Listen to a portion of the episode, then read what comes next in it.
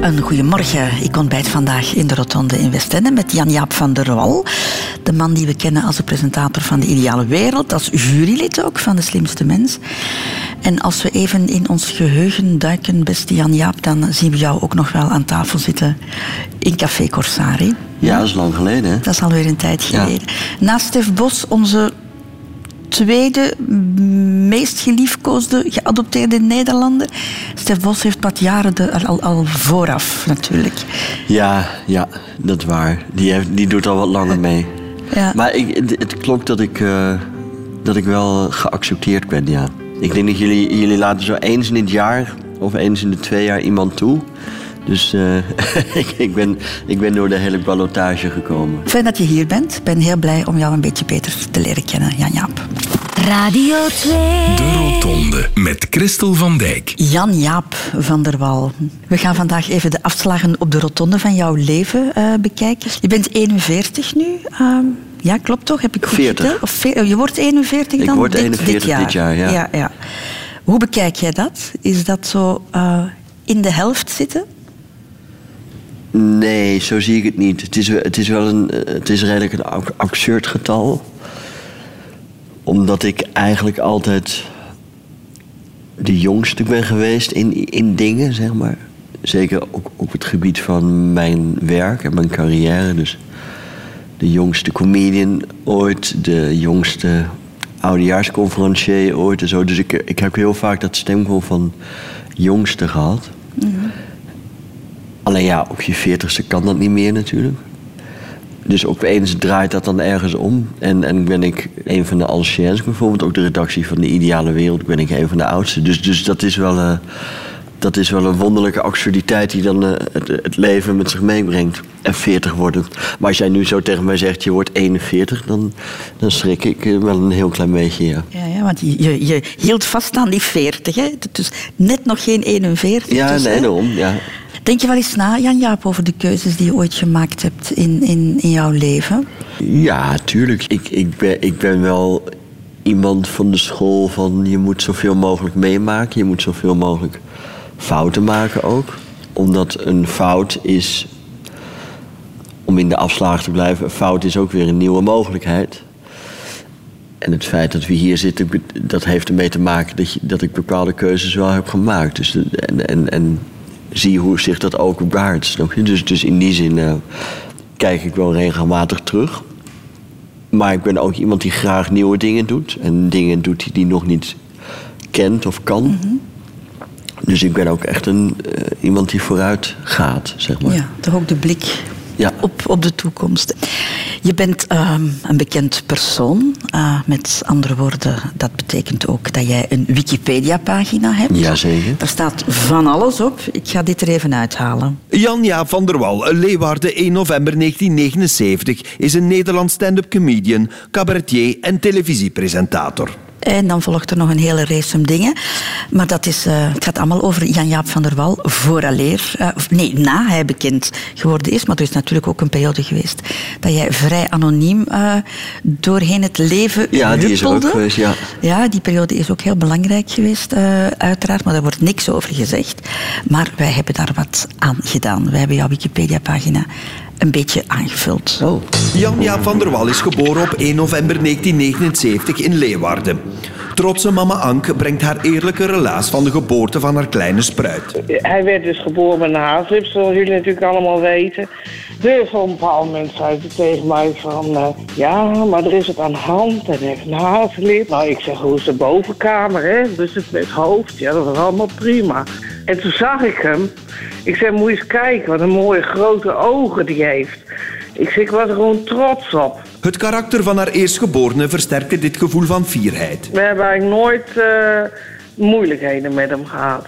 Een zacht eh, figuur was het. Ook jongere zus Ineke toont zich bereid de lofzang van haar broer aan te heffen. Op haar manier. Je zal ons niet uitbundig met elkaar eh, eh, verhalen hebben hoeveel we van elkaar houden of hoe leuk we het vinden om elkaar eh, te zien. Daar zijn we toch een beetje te Fries voor, denk ik. Toch is ze lovend over haar grote broer Jaap. Op zijn Fries. Nou, wat ik daarover kan zeggen is dat eh, ik een hele zorgzame broer heb.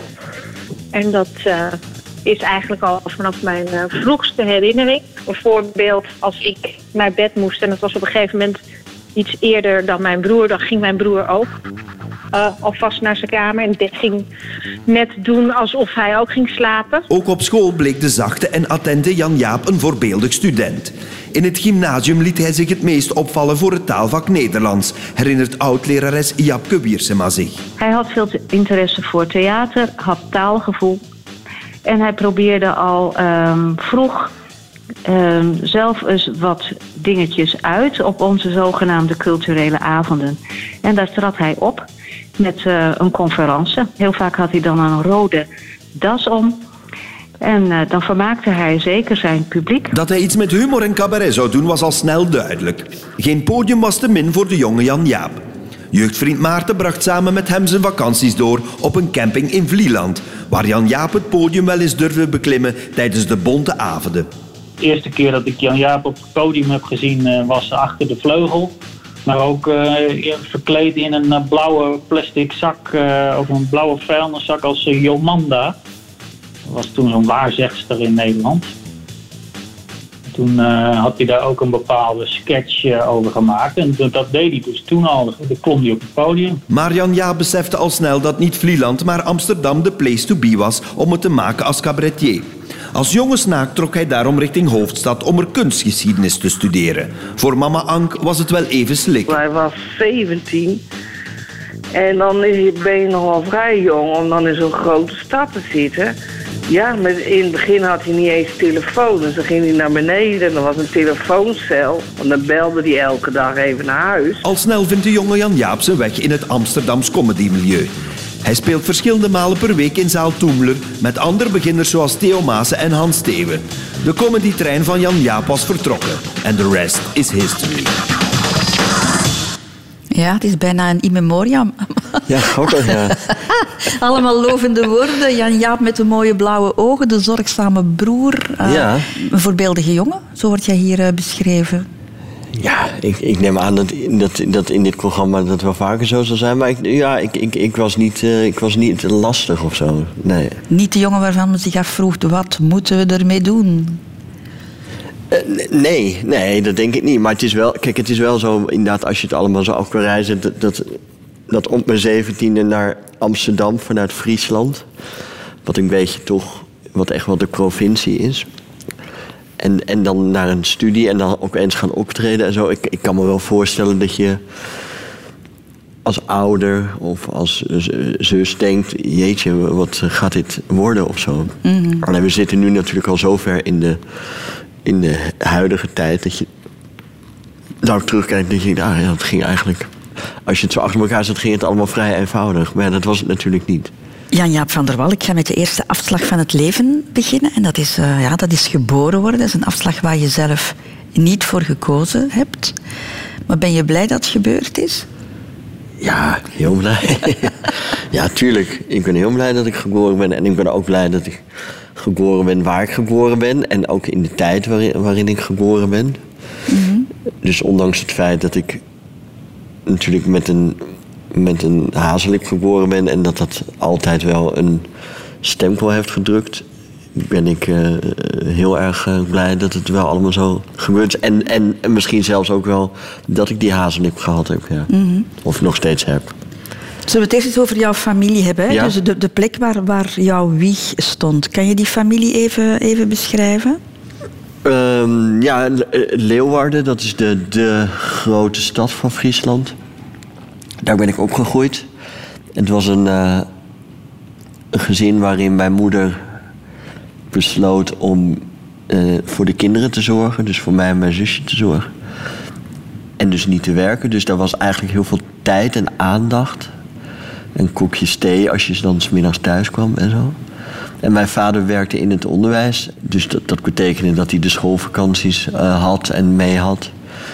Het was een humorvol gezin, maar niet, niet van uitbundige humor of zo. Of, of uh, hard op de tafel slaan en veel lawaai. Maar het, het was wel. Uh, ik heb, daar wel, ik heb daar wel de humor meegekregen en het kijken naar dingen en het benoemen van dingen. Hoe zou je de humor omschrijven bij jullie aan tafel?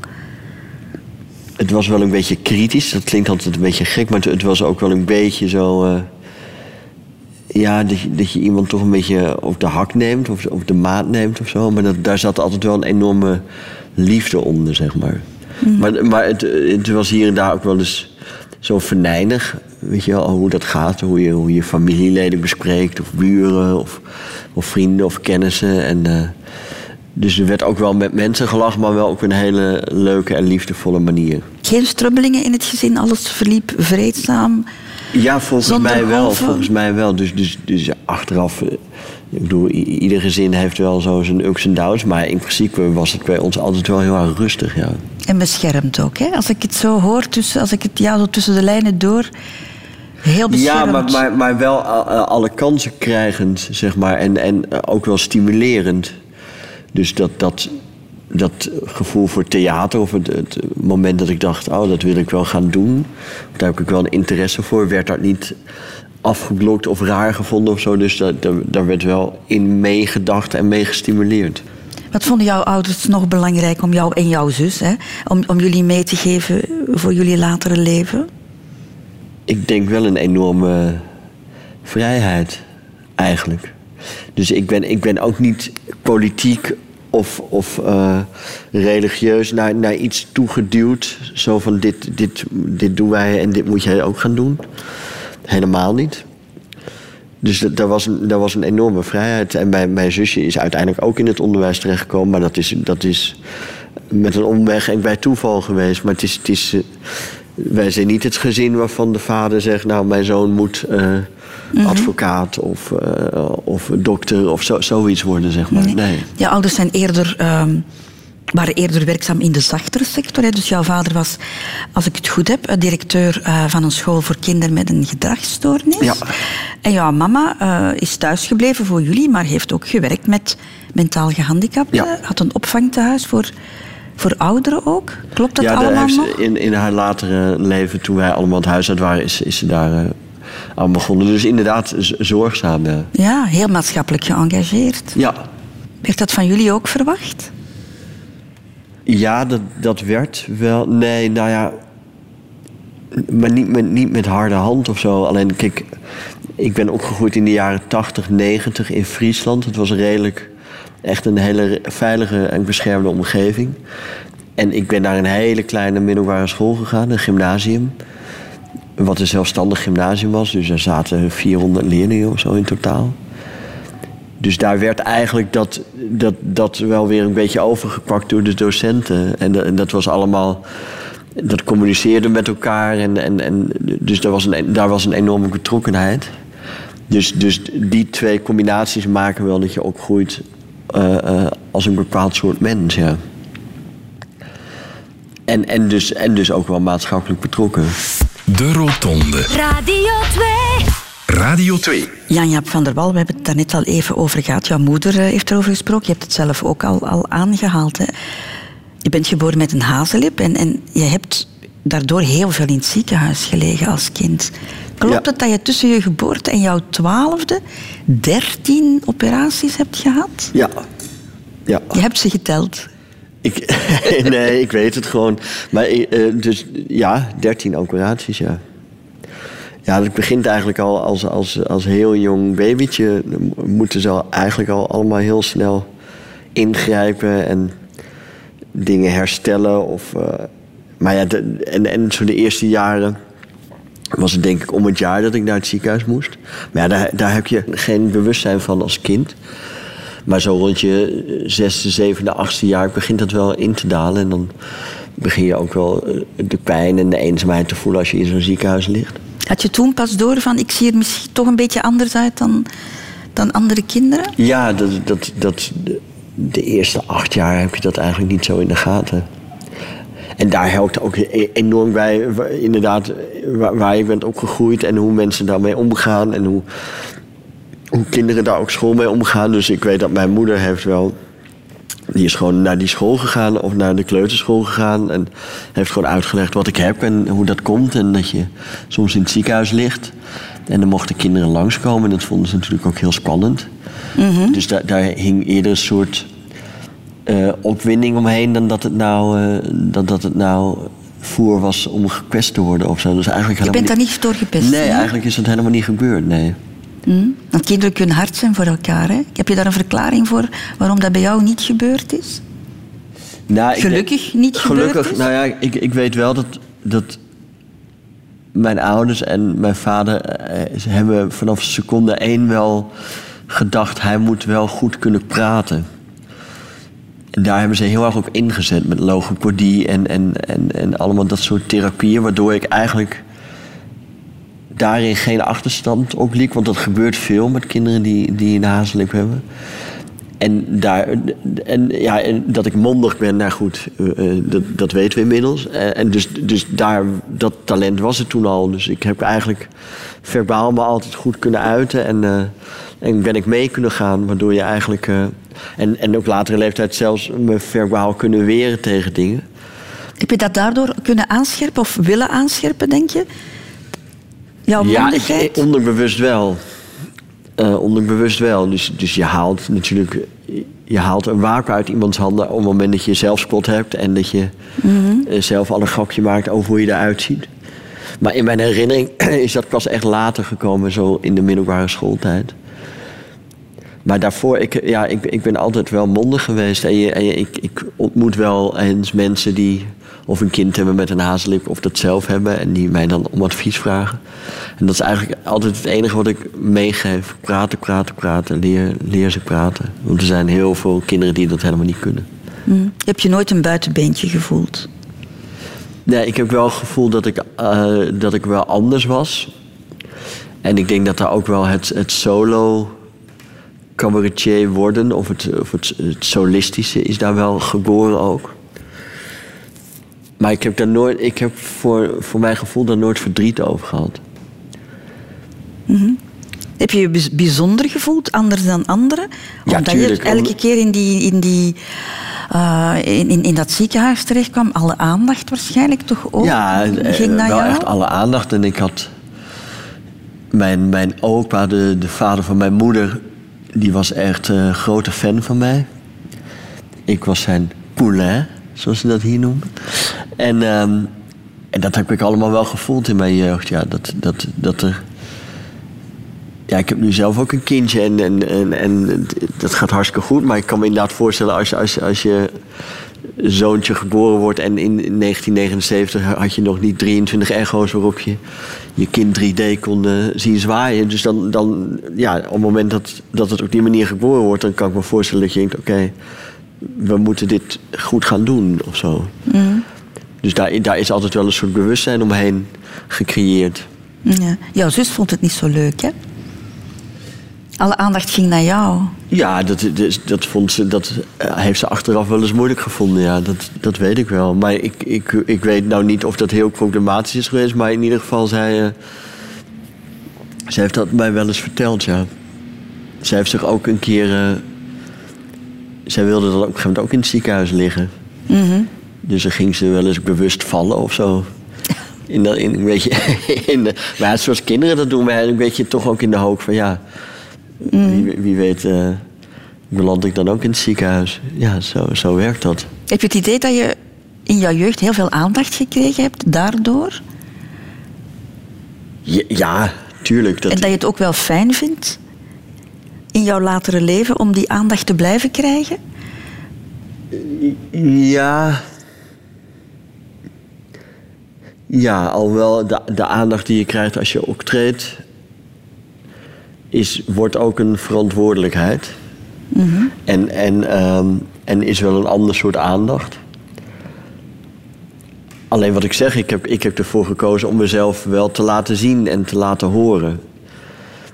Maar dat is niet per definitie logisch als je er zo uitziet. Maar, maar ik heb die keuze wel gemaakt. Eh, met alle aandacht die, daar, die daarbij hoort.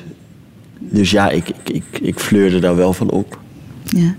Ik heb in mijn jonge jaren één keer heel lang in het ziekenhuis gelegen. En ik herinner mij daar toch vooral de eenzaamheid. In die kamer, in die kliniek. Ja. Ik voel mij ontzettend alleen. Ik moet een jaar of zes geweest zijn. En dat, dat blijft. Dat, dat is een herinnering die, die, die blijft. Een heel donkere herinnering. Heb jij dat ooit gevoeld? Zo, ik ben alleen, eenzaam? Ja, ja, wel, maar je lag ook altijd wel met andere kinderen op een kamer. Alleen als jij me nou vraagt, hoe beschrijft die kinderen is of, of hoe heet die of zo, dat, dat weet ik dus allemaal niet meer. Dus, dus in die zin eh, lig je daar wel in je eentje. Alleen ik denk dat dat bewustzijn echt zo, zo rond je negentiende jaar zo komt. En ik kan me de laatste operatie de laatste operaties die waren echt in het gezicht. Dus dat ging echt over mijn mond en, mijn neus en mijn lippen. En ja, dan, dan, dan is het allemaal in het zicht natuurlijk. En ik kan me wel herinneren dat ik dan... S ochtends voor die spiegel stond en dat ik het verbandje er een beetje afhaalde om te kijken. En dat je dan ik denk, oh jeetje, jeetje, jeetje. Komt dit wel goed of zo? Hoe was jij op school, Jan-Jaap van der Wal? Ik kon heel goed luisteren. Dat kan ik nog steeds wel, denk ik. ik kon, dus ik luisterde goed. Ik lette op. Ik, was niet brutaal of zo. Maar ik gaf wel mijn mening. En ik, en ik kon ook wel een grap maken. Maar ik was, ik was niet, wat je misschien bij iemand die doet wat ik doe, verwacht dat, je, dat het heel druk was en de hele tijd aan het woord en zo. Dat was, dat was niet zo. Maar ik, ik kon wel echt goed observeren. En, eh, en, ik, en ik had wel vrienden, maar die, die, eh, en, en, en dat wisselde soms ook wel. Dus ik, je ging van de ene vriendengroep over in de andere. Maar ik, ik weet wel dat ik op de middelbare school ik, ik heb mezelf wel de opdracht gesteld... binnen een jaar moet wel iedereen weten wie ik ben. En dat ik er ben.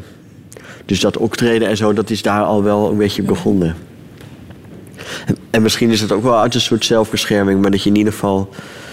Dat, dat iedereen weet dat je er bent en, en, en wie je bent en hoe je eruit ziet en, en wat dat dan is. En dat je dat in ieder geval eh, al, al naar jezelf toetrekt en daar de controle over houdt. Dus je wou van de ene kant wel een soort van podium krijgen, figuurlijk soort van podium, maar je was ook geen haantje de voorste. Nee. Je was niet eh, de macho van de klas. Nee, dat was ik zeker niet. En, en, en, en kijk, dan kom je op een gegeven moment in een, in een wereld van meisjes en verliefd worden en, en, en zo. En ja, die boten heb ik wel echt allemaal gemist. Consequent achter elkaar. Eh, d- dus de, de eerste keer dat ik een meisje zoende voor het eerst bijvoorbeeld... dat was letterlijk op de avond van de diploma-uitreiking... aan het einde van de middelbare Toen dacht je, nu heb ik het verdiend. Ja, nu heb ik jarenlang heb ik hiervoor gewerkt. En nu zal Dit is het, mijn cadeautje. En nu zal het eens gebeuren. Ja. Werd er veel van jou verwacht op, op, op schoolgebied? Want jouw vader was, was leraar. Nee, dat, nee, nee. Ik, ik weet wel dat ik... Ik heb eh, in mijn eh, vroegere jeugd een aantal testen gedaan... om te kijken of ik hoogbegaafd was en dat soort dingen. Dus ik weet nog dat ik een telefoonnummer dan achterstevoren moest o- navertellen. Dus iemand vertelde dan een telefoonnummer... en mij moest ik dat achterom navertellen. En ik weet, ik weet ook nog dat ik, dat ik een enorm bewustzijn had... dat ik dacht, hé, maar wat heb ik hier dan aan later? Dat je dan een telefoonnummer van iemand precies andersom weer terugvertelt. Daar kunnen we toch helemaal niks mee?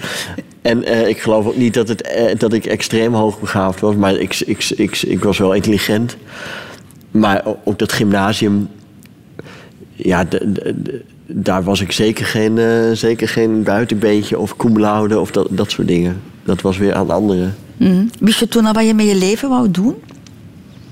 Nou, ik wist zo vrij snel dat ik iets, dat ik iets theatraals wilde doen. En ik was een enorme fan van cabaret en alles wat daarmee te maken had. Dus daar luisterde ik radioprogramma's over. Ook zondagavond in mijn bed en zo. En ik ging wel naar mensen kijken in het theater. Dus dat, dat zaadje was er al wel vrij snel. Maar ik ben, ik ben niet per definitie competitief of zo. Dus ik, ik, ik had ook geen zin in audities of cabaretwedstrijden. Of dat, dat, dat durfde ik ook allemaal niet. Maar ik wist wel vanaf 11, 12 jaar dat het, dat is de richting die ik ook zou willen. Ah ja. Maar hoe, geen idee, maar wel. Daar dagdroomde ik dan wel over. ja en, maar dan toch ging je na je middelbaar onderwijs ging je naar Amsterdam kunstgeschiedenis studeren. Ja, maar dat was gewoon een dekmantel, hè? Natuurlijk. Is het zo? Nee, maar achteraf gezien wel. Maar, maar, maar ja, ik- wat ik zeg, ik, ik, ja, ja, ik had er ook voor kunnen kiezen om naar een theaterschool te gaan. En je hebt zelfs een kleinkunstacademie in, in Amsterdam. Maar dat durfde ik dan toch niet. Dus- nee, dus maar dacht- waarom niet? Nou, om, de, om.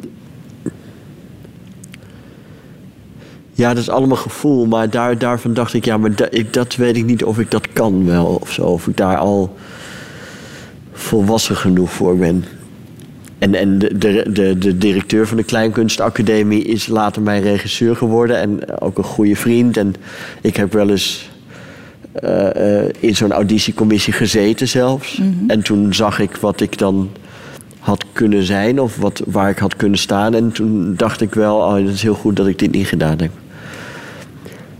Maar ja, dat betekende dus dat ik iets anders moest gaan doen. En toen werd het kunstgeschiedenis. Wat wel een beetje in die lijn ligt. Alleen ja, toen, toen begon ik eigenlijk al vrij snel met optreden. En, en toen dacht ik, ja, dit, dit is natuurlijk gewoon wat het moet zijn. Heb je daarvoor moeten ijveren? Om naar Amsterdam te mogen gaan?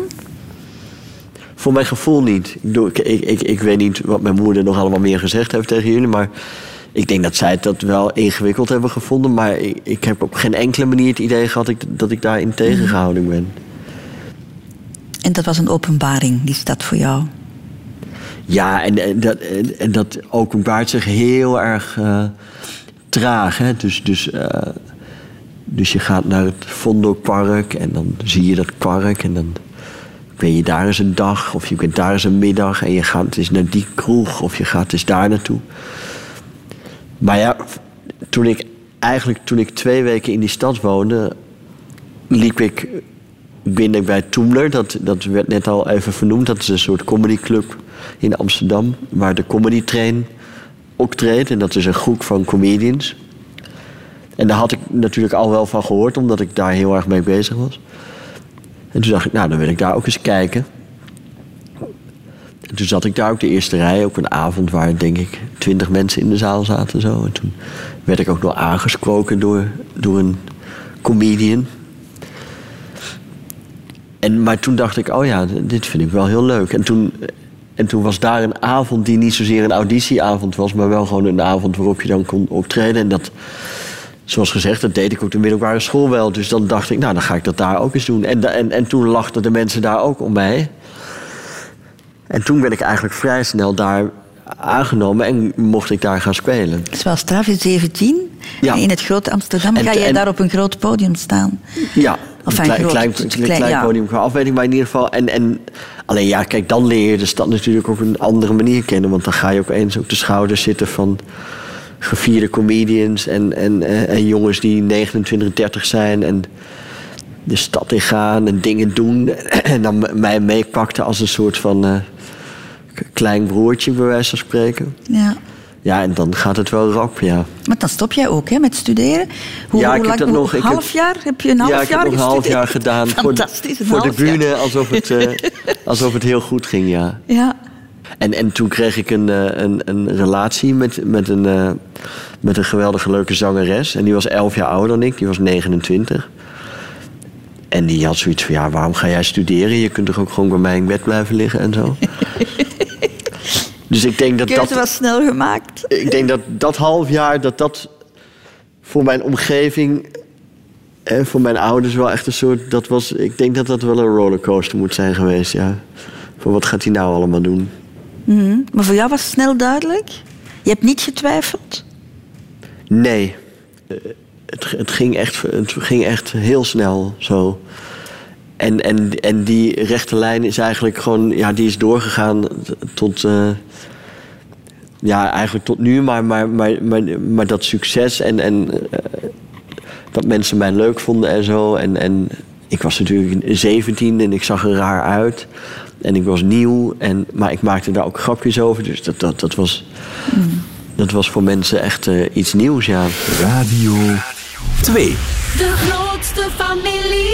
Dit is Radio 2. Jan-Jaap van der Wal, we hebben het daarnet voor negen uur al gehad over jouw keuze voor het podium. Op je twaalfde was je er al mee bezig op school.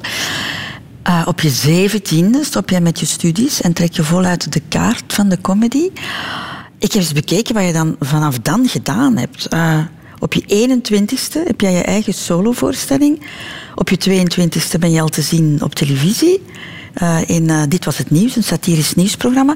En op je 28ste mag je al de eindejaarsconferentie op televisie doen. Lijkt allemaal zo vlot te gaan. Ja, dat ging het ook wel.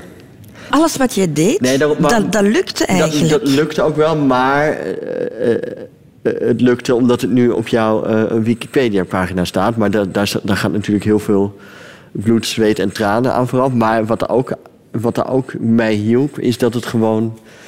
Wat ik zeg, dat het een tijd was waarin je ook de kansen gewoon kreeg.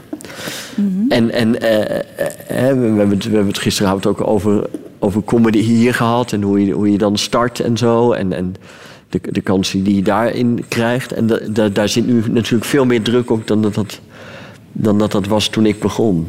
Heb je dat nooit gevoeld, die druk? Nee, om, ik heb het wel gevoeld, maar de- het, het ergste wat je kon overkomen was dat je eh, in de krant een slechte recensie kreeg. Maar, maar het internet was nog allemaal niet zo groot. Er waren nog geen social media. Er was nog niet iemand die jou kon filmen met een telefoon en kon zeggen: Moet je nou eens kijken wat een rare jongen er nu op het podium staat. Dus daar was, was een hele. Daar was, was veel meer ruimte ook om te falen, zeg maar. Dus nu, als jij een onbekend talent bent en je staat in een cc, dan, zijn er, ja, dan, dan komen er een aantal mensen kijken. Maar toen was het al meteen uitverkocht. En, en eh, ja, geen enkel probleem. En, en mensen zagen mij dan op tv en dachten, oh, dat is leuk. Dus ik stond echt voor grote zalen uitverkocht. En op een gegeven moment had ik in 2005, 2006 zo... had ik een show die ik dan twee keer op een avond speelde. En dan stond ik twee keer op een avond in een uitverkochte zaal van 900 mensen en zo. Dus ja, dat, dat kon niet op. Hoe goed is dat voor een zelfvertrouwen van een mens? Ja, heel goed, wel. Maar er zit natuurlijk ook een gevaar in. Dus ik, ik kan me nog herinneren dat ik, dat ik een, eh, een vriend van mij tegenkwam in, in Amsterdam in de stad. En die zei, gaat het wel goed met je? Ik zei, hoezo? Ja, hij zei, ja, ik zie je op televisie en eh, je begint een beetje arrogant te worden. Dus daar moet je een beetje mee oppassen. Want dat past, dat past niet bij mij, maar dat, dat gebeurde natuurlijk wel. Omdat je, het gaat allemaal zo goed. En ik weet bijvoorbeeld dat- Alex Agnew, bij wie ik wel eens, die heeft zo'n podcast nu en dan ben ik daar wel eens geweest. Die heb ik ooit ontmoet toen ik, toen ik zo, toen mijn ster daar zo reisde was. En toen kwam hij wel eens in Nederland om op te treden. En hij zei, ja, jij was echt niet te doen, zo vervelend. Dat vond hij dan, hè? En ik bedoel, over arrogantie mag hij natuurlijk niet, eh, niet te veel zeggen. Maar, maar dat kan ik me wel herinneren, ja. Dat, dat ik, ik kan me ook herinneren dat ik hem tegenkwam. Maar ik kan me ook herinneren dat dat, dat, dat, dat, dat gevaar er wel was. Dat lag wel ook de loer natuurlijk. Toch even naast jouw schoenen gelopen dan? Bepaalde periode. Ja, ja. Ik vind dat ook nooit zo erg, omdat het ook... Ik hou, niet, ik, hou, ik hou er ook niet van om de loser uit te gaan hangen op toneel. Ja, jij staat daar, mensen hebben een kaartje gekocht. Dat, dat vind ik nogal wat. Dus dan, dan heeft het ook niet veel zin om, om daar te gaan zeggen... ja, ik, ik, ben, ik ben eigenlijk niks, ik stel niks voor. Alleen de andere uiterste is inderdaad dat, je, dat het je allemaal niks meer doet... en eh, dat je op de automatische piloot eh, een beetje dat doet en zo. Maar wat ik zeg, de, de, de- ik heb altijd wel een systeem gehad van vrienden om me heen die me daarin corrigeerden. Of, eh, eh, eh, want, eh, want het gevaar is natuurlijk dan ook dat je op een gegeven moment ook al die kritiek om je heen eh wegsaneert, zeg maar. En dat je dan echt alleen maar als enige overblijft. Je hebt ooit eens in een interview gezegd: iedereen die dit werk doet, daar is wel iets mee aan de hand. Wij zijn geen normale mensen. Nee. Wat bedoel je daarmee? Het feit dat je iedere avond de drang hebt om op een podium te gaan staan of voor een televisiecamera te willen kruipen. Daar zit natuurlijk ook iets heel vreemds aan. Waarom, waarom, zou, je, waarom zou je dat willen doen? Waarom zou je inderdaad die aandacht willen? En, en, en, dan- en ook de kritiek die daarbij komt is over, hè, wat doe je jezelf aan? Dat, soort- dat soort dingen vraag je jezelf af. Maar dat heeft natuurlijk toch ermee te maken dat ik dat ik ondanks het feit dat ik eh, een hele fijne jeugd heb gehad... En, en alle liefde en erkenning van mijn ouders heb gekregen die, die je wil hebben... ben je toch nog op zoek naar iets meer of zo. Dus je bent, je bent toch nog iets aan het goed maken wat blijkbaar eh, niet klopt of zo. Of waar je nog geen rust in hebt gevonden. Ook op een soort diep psychologisch niveau is dat natuurlijk wat wij, wat wij doen. Je zoekt, je zoekt naar erkenning. Eh, en, en je zoekt naar iemand, die, iemand op de eerste rij wordt opeens datgene wat jij blijkbaar altijd ontbeerd hebt. Dus de lach, de lach eh, van iemand, dat, dat is je bevestiging dan. En wat ik zeg, ik heb, ik heb een hele fijne jeugd gehad. Dus ik heb niet het idee dat het een bevestiging is van iets wat ik daarin gemist heb. Maar het is, het is ook, een, ook een manier om te zeggen: eh, hou van mij en hoor ik er wel bij of zo. En, en, daar, en dat is wat ik bedoel met iedereen die dit vak doet, daar is wel een steekje mee los. Zijn er periodes geweest dat je ooit aan jezelf getwijfeld hebt? Ja, zeker. Dus, dus in, in 2007, toen ik die eerste oudejaarsshow deed, toen. eh, dat was voor het eerst dat ik echt in aanraking kwam met, met reacties op internet. En eh, ik, ik was daar wel fel in, in die, eh, in, die, in die show. Ik had wel echt een mening. Die was ook wel ergens op gebaseerd. Maar ja, wat ik zeg, ik was ook 28. En het was wel voor het eerst dat, dat echt een heel groot publiek mij zag. En dat verdeelde de, de, de zaal wel. Dus ik kreeg daar ook hele negatieve dingen op. En dat heeft mij wel echt eh, geraakt, ja. Ja? Dat was wel eventjes, dat was echt wel een vuistslag in mijn gezicht. En ik ben in mijn jeugd echt niet gepest. Dus, dus het is ook niet zo dat ik daar al een hele dikke huid voor had gekweekt. Dus het kwam, en dat, dat was echt, eh, dat was echt eh, vol, vol in de maag, zeg maar, die, die stoot. Dus daar heb ik wel echt drie kwart jaar van, eh, van moeten recupereren. Is het ja. echt? Ja, ja, ja, ja. Recupereren.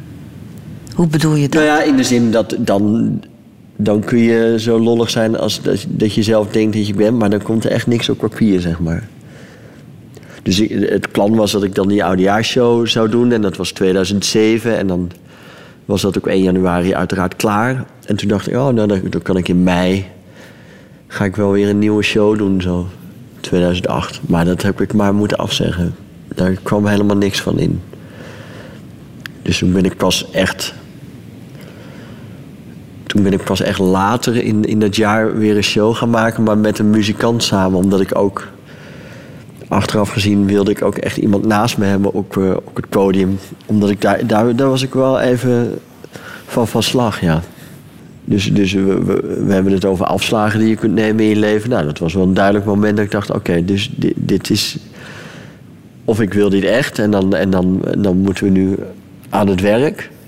Of dit is het moment waar, waarop je je voor altijd eh, uit het veld laat slaan. En dat, en dat wil je jezelf ook niet laten gebeuren.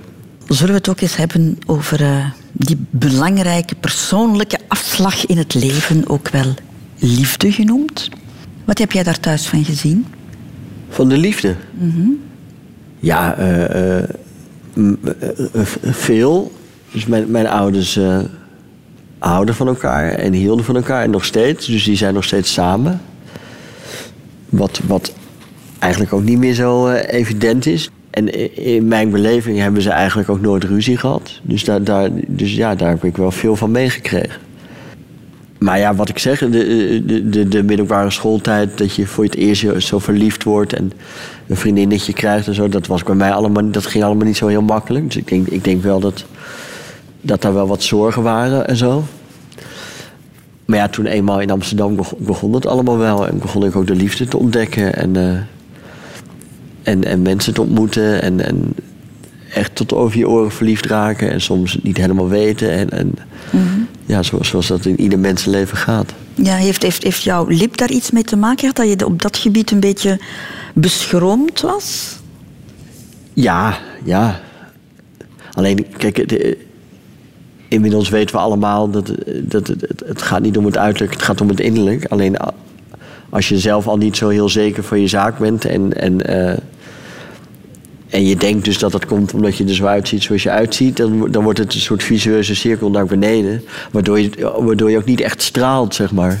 Nee, ja. Alleen ja, op het moment dat ik mijn talent ontdekte en, en dat echt ben, ben gaan doen, ja, dat is een soort eh, glans die, die zodanig aantrekkelijk is dat het, dat het andere, eh, bij wijze van spreken, naar de achtergrond verdwijnt. Heb je dat toen gemerkt, dat succes erotiserend tuurlijk, werkt? tuurlijk. Ja? ja, ja, ja. Ja, eigenlijk meteen. Heb je daarvan geprofiteerd? Zeker wel. Christel, zeker wel. Ja hoor. Ja, tuurlijk, ja. Alleen ik ben, ik ben, niet, ik, ik- ik ben geen Casanova of zo. Ik kan wel goed praten. En ik heb wel een bepaald soort zelfvertrouwen. Ik heb bijvoorbeeld ik heb altijd lief, liever gehad die, die objectief gezien echt far out of my league zijn. Dus ik, ik durf eh, bij wijze van spreken ook supermodellen af te stokken als het moet. Weet je wel? Dus da- da- daarin eh, heb ik eh, nooit schroom gekend. Maar ik ben ook niet iemand die. ik ben ook geen foute man of zo. Dus, dus, dus ik, ik ben altijd wel lief. Heb je thuis geleerd om over dat soort dingen te praten? Over liefde, nee, over nee, daar, daar, emotie? werd, daar werd niet echt over gepraat. Nee, dus het is niet. Eh, ik, ik ben dol op mijn vader, maar het is niet dat ik met hem eh, ben gaan zitten over hoe moet je dat nu aanpakken met vrouwen of zo. Nee, dat is allemaal. dat was niet aan de hand. Ja, jouw zus zei het ook aan de telefoon. We zijn misschien een beetje te fris om eh, dat soort emotionele dingen, om het daarover te hebben. Ja, ja dat, dat, dat hoort wel heel erg bij, bij dat gedeelte van Nederland. Een beetje dat geslotene en, en hard, gewoon hard werken. En, en, gewoon, en, en gewoon je best doen, inderdaad. Dus dat, is- dat is wel heel Fries, ja. Dus Een gewoon, beetje We- West-Vlaams. Als ik in West-Vlaanderen ben, zie ik de gelijkenissen wel. dus gewoon zeggen, ik, ik zie jou graag, eh, of ik hou van jou, dat Nee, maar kijk, ik, ik ben wel ik ben fysieker geworden in, door, door het vak wat ik doe en de mensen die je daarin leert kennen en zo. En, en in Vlaanderen werd dat nog eens een keer eh, verdubbeld. Met alle kussen die mensen hier gaven. Gaven, hè? Voor coronatijd.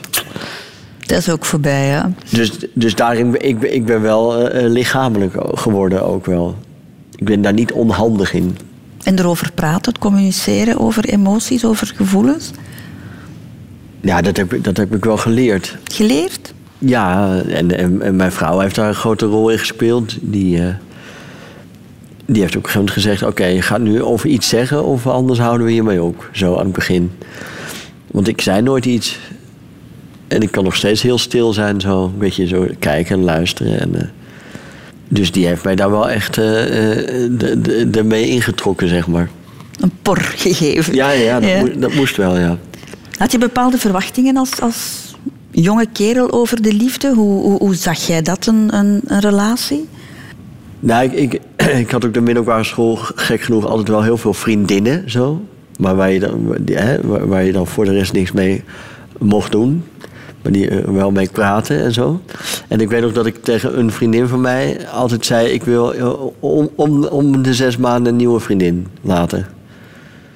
Dat had ik zo in mijn hoofd gedacht. Ik denk, ja, dat vind ik wel goed. Gewoon zes maanden en dan ga, ga ik weer... Ja, dat slaat natuurlijk helemaal nergens op. Maar, maar dat, dat idee had ik daarvan, zeg maar. En mijn verwachtingen van de liefde zijn, eh, worden eigenlijk ieder moment dat het kan nog bijgesteld. Dus, dus ik, had, ik, had daar niet, een- ik had daar niet een heel groots beeld bij of zo. Dus ik, ik heb, dat soort dingen heb ik me echt laten overkomen. Ook geen grootste verwachtingen. Nee, nee, eigenlijk niet. De- eh, maar kijk, ik zit nu. Ik, ik heb eh, mijn vrouw leren kennen in 2006. Dus we zijn nu 14 jaar samen. Dat had ik in 2006 niet gedacht. Wel gehoopt en zo. Maar dat is toch ook, is dat, is ook best moeilijk om je voor te stellen, toch ook? Dat je denkt, ik blijf, ik blijf dan mijn hele leven bij iemand samen. Dat is eigenlijk veel te groot om te bevatten. Je zegt dat wel braaf tegen de trouwe ambtenaar. Ook zo'n dag. Omdat al die mensen, ja, die zijn anders voor helemaal voor niks gekomen. en je hebt toch mooie kleren aan, dus ja, dan zeg je dat maar. Maar ja, dat is natuurlijk uiteindelijk helemaal iets, iets totaal ongrijpbaars. Maar waarom heb je die stap gezet om echt werkelijk te trouwen, om jouw handtekening te zetten? Ja, omdat, omdat ik. En nog steeds. dat dat wel de vrouw is waar, waar, waar- waarmee, eh, waarmee ik wel de, de rest van mijn leven samen wil blijven. Hoe ongrijpbaar dat ook is. En dat, en dat voelde ik wel heel sterk, ja. En, en, en wij, wij wilden graag een, een verbintenis aangaan. Dus ja, dit, dit is het meest onromantische antwoord ooit waarschijnlijk. Maar, maar dat, dat, is, dat is wel wat het is. En wij, en wij, eh, we hebben er lang over gedaan om, om een kindje te krijgen. En, eh, dus ik denk dat dat ook wel mee heeft gespeeld. Want een kind krijgen samen is eigenlijk een nog grotere verbindenis. Denk ik, dan, dan trouwen. Maar ja, wij, wij wilden wel laten zien aan iedereen van wij horen bij elkaar en, eh, en komen allemaal naar ons toe. En breng cadeaus mee. Ik breng cadeaus mee. Radio 2. De Rotonde. Jan-Jaap van der Wal, wanneer heb jij voor het eerst gedacht... ik wil eigenlijk wel vader worden? Ehm, dat weet ik niet. Ik weet, ik weet niet eh, wat het moment exact was. Maar ik, wist, ik weet al wel heel lang, eigenlijk al sinds mijn jeugd, dat dat een moeilijk verhaal is, vader worden.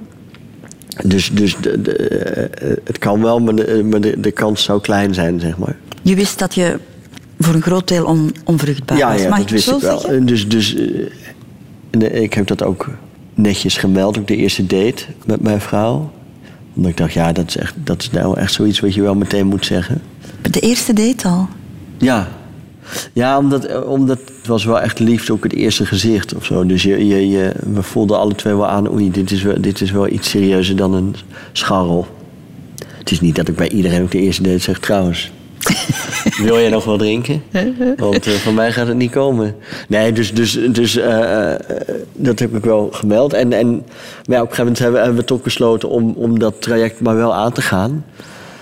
Omdat we allebei wel wilden van, hé, hey, wij willen wel een kindje krijgen, ja.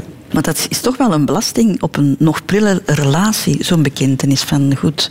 Misschien. Nee, het, ik, ik, andersom zou het een grotere belasting zijn. Als je dat na vier jaar eens gaat melden, Tuurlijk. dan... dan, dan eh, dus nee, dat, dat, dat was ook een gegeven, zeg maar. En ja, het feit is dat we ook heel lang een leven hebben gehad zonder kind. Wat ook extreem fijn is geweest natuurlijk. Want eh, als het er dan eenmaal is, ja, dan verandert je leven ook compleet.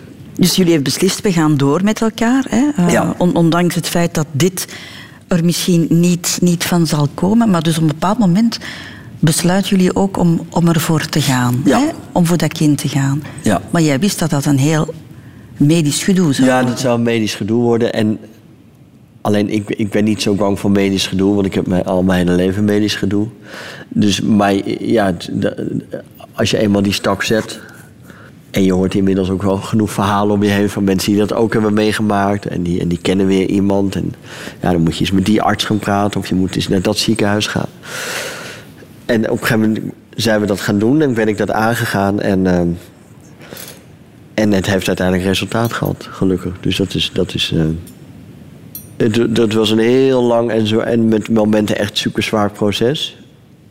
Maar ik weet, ik, ik weet ook dat op het moment dat, dat ik mijn zoon in mijn handen had, dat dat, dat, dat eigenlijk ook meteen een soort wegvloekt.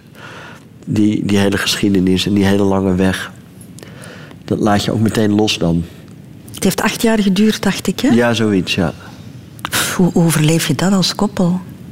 Ja, praten, lachen, eh, uit eten gaan, dronken worden. Ja, al, al, al dat soort dingen. Ik heb er een show over kunnen maken. Dat hielp. En ehm, ja, je, je, moet, je moet zorgen dat de lichtheid blijft. Dat is het allerbelangrijkste, denk ik. En dat is een heel groot cliché. En dat is eh, heel vaak ook niet, niet gelukt. Maar het, het moet wel licht blijven, allemaal. En hoe, hoe heb jij dat ervaren? En, en, en, en je moet het, eh, het besef hebben dat als het niet had gelukt, dat het dan uiteindelijk ook goed was geweest. Ah ja, had je dat kunnen aanvaarden? Ja. Ja, we waren. Dat is hoe de natuurdag eh, bizar genoeg werkt. Wij waren eigenlijk wel op dat punt. En vaak is, is het dus ook zo dat op het moment dat je op zo'n punt bent, dat het dan opeens wel gaat. Hoe ervaar jij dat als, als man? Want ja, jouw vrouw moest die medische behandelingen ondergaan. Hè. Dit is op zich al zwaar, emotioneel ook zwaar. En jij staat erbij en, en, en kijkt ernaar, bij wijze van spreken. Dat is nu een beetje cru gezegd, hè? Ja, nee, maar dat, dat is hoe het was. Ja. Je, je staat erbij en je kijkt ernaar. Maar goed, het is wel iets wat je samen doet. Dus, de, de, dus je bent samen zwanger, ja, dat, dat weet ik al, en dat weet ik niet zo goed. Weet je, volgens mij, als een vrouw zwanger is, is een vrouw zwanger. Maar je, je bent wel samen in dat proces, ja. Dus je gaat wel samen dat aan en met, met alles wat ik, inderdaad, met alles wat ik bij hoor. Dus iedere keer de teleurstelling en als het dan maar weer niet lukt en niet aansloeg. En... Ja, kijk, eh, voor het doet natuurlijk wel iets met je mannelijkheid op een soort heel bazaal biologisch niveau. Dat je denkt, oh nou, ik kan, ik kan dat blijkbaar niet of eh, dat, dat lukt mij niet. Dus dat is een heel erg oergevoel, zeg maar. Maar ik heb daarnaast gelukkig zoveel andere dingen die dat weer compenseren. Dus da- daar, daar heb ik nooit last gehad. Maar ik weet wel dat eh, wij wonen in Amsterdam. eh, wonen we een tijd vlakbij de RAI. Dat is een heel groot congrescentrum aan de rand van de stad. En er was een heel grote. Er was echt zo'n babybeurs aan de gang.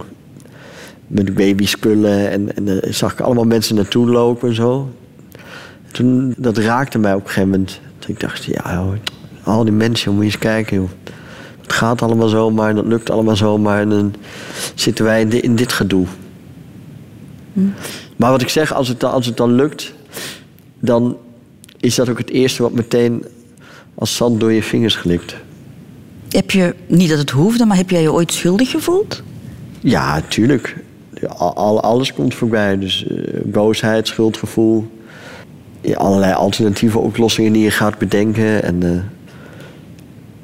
Maar we- wat, wat buiten kijf bleef, was dat wij samen sterk waren en, eh, en eh, voornemens waren om daar helemaal doorheen te komen.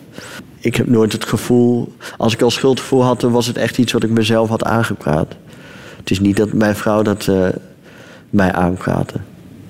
Waarom heb je de keuze gemaakt om daar openlijk over te praten, om daar een show over te maken, om dat te Omdat delen? dat, omdat dat is wat ik moet doen. Dat is, dat is, dat is wat mijn vak is.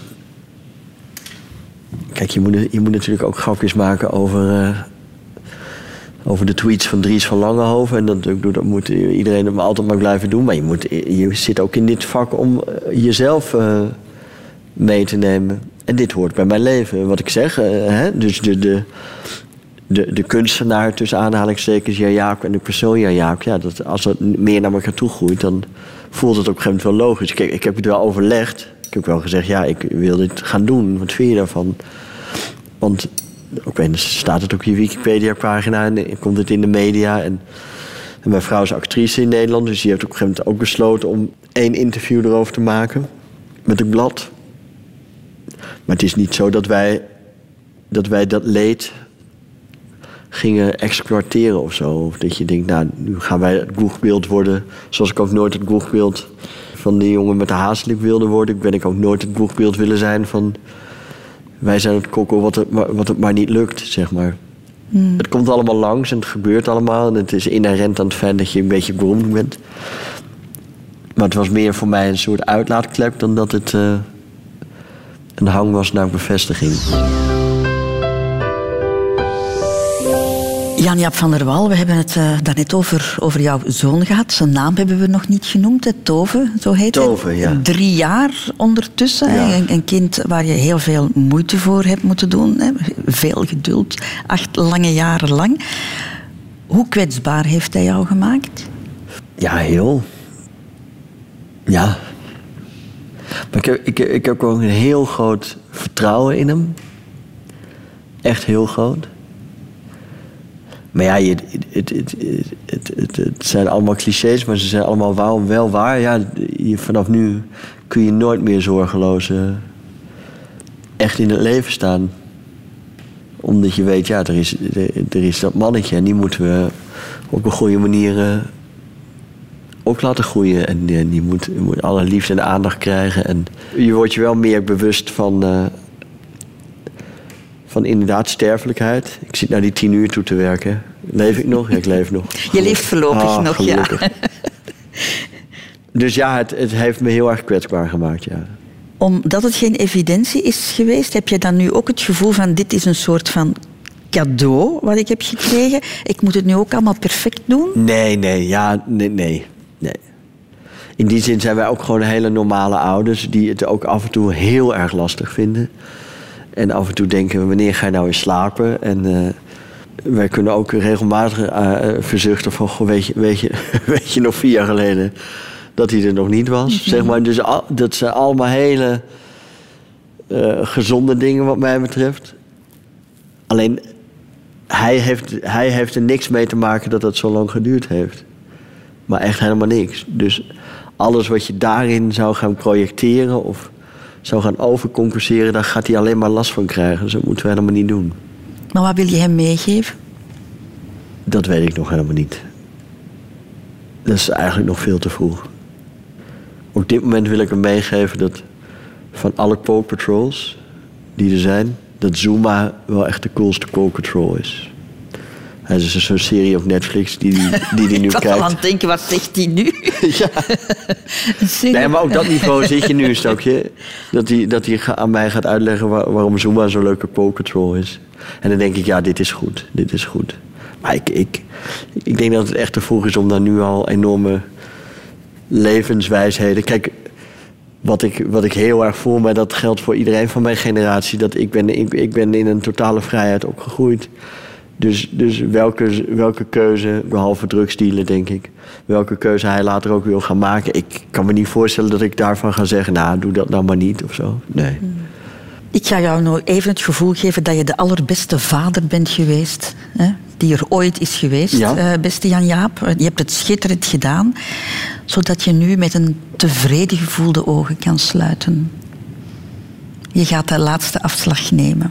Maar dan hebben we het wel echt over de, in de tachtig dan, hè? Tevreden, met een tevreden gevoel. Oh ja, ja. In de tachtig, dat Ja. is een streefdoel. Laten we dat Je gaat doen. er nog de helft bij doen. Ja. Maar hoe kijk je daarnaar, naar dat einde? Nou, ja. Ik ben daar natuurlijk voor een deel nog helemaal niet mee bezig. Ik heb wel eens, er- ik heb wel eens ergens in een volkstuitje bij vrienden van ons op de grond gaan liggen... omdat ik allemaal pijn op mijn borst voelde. Toen ben ik ook naar het ziekenhuis gebracht. En dat bleek achteraf een soort zware hyperventilatie te zijn. Maar ik dacht, nou, nu ga ik dood. Maar los daarvan ben ik daar nog niet zo mee bezig. Maar ik wil met je meegaan. Dus eh, ik ben dan 80. En dan eh, kijk ik terug. En dan hoop ik eh, dat mijn zoon zich niet geschaamd heeft voor mij. Maar dat hij zich altijd vrij heeft gevoeld om te doen wat hij wil, de keuze die hij maakt. Hij moet ook allemaal dingen mee hebben gemaakt die hij mij niet vertelt. Dat is ook heel belangrijk. En er gaan ook dingen zijn die hij niet weet, Die jij gedaan hebt. die, die ik gedaan heb. En dan hoop ik dat, dat we eh, met, een, met een grap afscheid kunnen nemen en dat ik dan, eh, en dat ik dan, dan rustig de ogen sluit. Heb je er schrik van? Om dood te gaan? Ja, ja en nee. Kijk, in, die, ik, in de coronatijd of zo, ik, heb, ik ben daar niet van in paniek geraakt. En, en eh, eh, vanwege het feit dat het allemaal zo moeilijk ging om kinderen te krijgen, zit je in een soort medisch traject. En dan moet je af en toe nog wel eens terug naar het ziekenhuis om te checken of het allemaal nog wel klopt. En of er geen rare dingen gebeuren in je lichaam en zo. Maar ik, ik, daar heb ik altijd wel een groot zelfvertrouwen in. Alleen ik heb inmiddels ook genoeg, genoeg verhalen om me heen gezien en gehoord van mensen die opeens van de een op de andere dag blijken eh, ziek te zijn of eh, iets, iets onder de leden te hebben. Dus ik weet ook dat dat, dat, dat kan en erbij hoort. Maar verwacht je nog iets daarna? Na de dood? Ja. Nee. Nee, eigenlijk niet. Maar je bent religieus opgevoed, want je bent toch naar een, eh, enfin, een zeer religieuze school geweest. Nee, ik, ik, ben- ik ben daar een. Ik ben gereformeerd opgevoed. En gereformeerd is een. Is een eh, dat kan een hele zware stroming zijn qua geloof. Maar ik ben daar nooit in gedwongen. Dus we gingen tot mijn twaalfde jaar wel iedere, iedere week naar de kerk. Zo. Maar ja, dan ga je daar zitten en dan zing je wat. Maar je hebt geen idee wat je zingt natuurlijk. Kijk, dat, dat wordt dan allemaal thuis in de echt gereformeerde gezinnen wordt het nog eens meegenomen en, en er desnoods met harde hand eh, nog ingeramd. Maar dat was bij ons niet. Ja, we gingen naar die kerk, maar ik vond het vooral leuk dat ik daarna cake kon eten en, en, en, en een vriendje kon zien, bij wijze van spreken. Dus en ik, dat, dat geloof heb ik ook eh, eh, losgelaten op het moment dat ik, dat ik het huis uitging, zeg maar. Maar de waarde van dat Calvinistische geloof, hard werken, ja, hard werken, dat, dat, dat hoort erbij. Maar ja, dat heeft mij hier in Vlaanderen alleen maar eh, heel ver gebracht. Want daar houden jullie van. En boete doen? Ja, dan, dan, dan ga ik toch iets meer voor, voor, voor jullie uh, katholieke kant. Gewoon af en toe naast iemand gaan zitten met een hekje ertussen... en dan zeggen, ja, sorry, het is gebeurd. Ja, dag. Ja. De. Radio 2. Nog één afslag, Jan-Jaap van der Wal, moeten we nemen. Je bent al wel dood gegaan, maar goed, ik geef jou toch Maar nog wat extra time. groot en mislepen dood gegaan. Je krijgt nog wat toekomst Ja. van mij. Eh, wat wil jij nog graag doen? Ik, ik zou graag de, de toekomst ongewis willen houden. Omdat de ervaring me geleerd heeft dat als je dat volklemt... of als je dat met ambities eh, eh, als piketpalen neer gaat zetten... dat je dan de vrijheid mist om ook de dingen te doen... waar je helemaal geen rekening mee had gehouden. En het feit dat we hier nu zitten is daar het voorbeeld van. Dit had ik tien jaar geleden ook niet gedacht. Weet je wel? Dus, dus, dus, ehm, maar los daarvan zou ik de ideale wereld nog, nog, eh, nog groter willen maken. Ik zou misschien een televisieprogramma ook één willen maken. Ik zou wel nog een show willen maken. En, ehm, en heel veel op vakantie gaan met mijn kind en mijn vrouw. En voor de nabije toekomst hopelijk zo snel mogelijk opnieuw voluit kunnen spelen natuurlijk. Hè. Dat zou dat toch wel leuk toch zijn. Maar wel met, een publiek in de zaal wat, wat eh, gezond is in hoofd en hart. En niet de hele tijd bij ieder hoesje denkt... oh god, nu, eh, Mhm. nu moet ik twee weken in quarantaine. Dus als er een ontspanning terugkomt... dan zal ik de eerste zijn die ook op het podium gaat staan... om grapjes te maken over de tweets van Dries van Langehoven. Ik vond het heel fijn, ehm, Jan-Jaap, om, jou hier, eh, om jou hier te hebben en om zo lang met jou te kunnen praten. Ehm, ik ga jou nog even het gastenboek toeschuiven nu. En ik zou het fijn vinden mocht je daar een kort woordje in placeren. Ja. Met de ogen gericht op de zee nam Christel me mee. Daar ben je. Naar Friesland, Amsterdam, middelbare scholen en theaters. Dank voor het eten, dat was buitengewoon. De drank en het dak van de rotonde. De deur naar het dak bleek open te staan. Je kunt altijd weer nog hoger. Merci, allerliefste inspiratie. Jan Jaap, heb ik wel even onderstreept, van de Wal. Kus.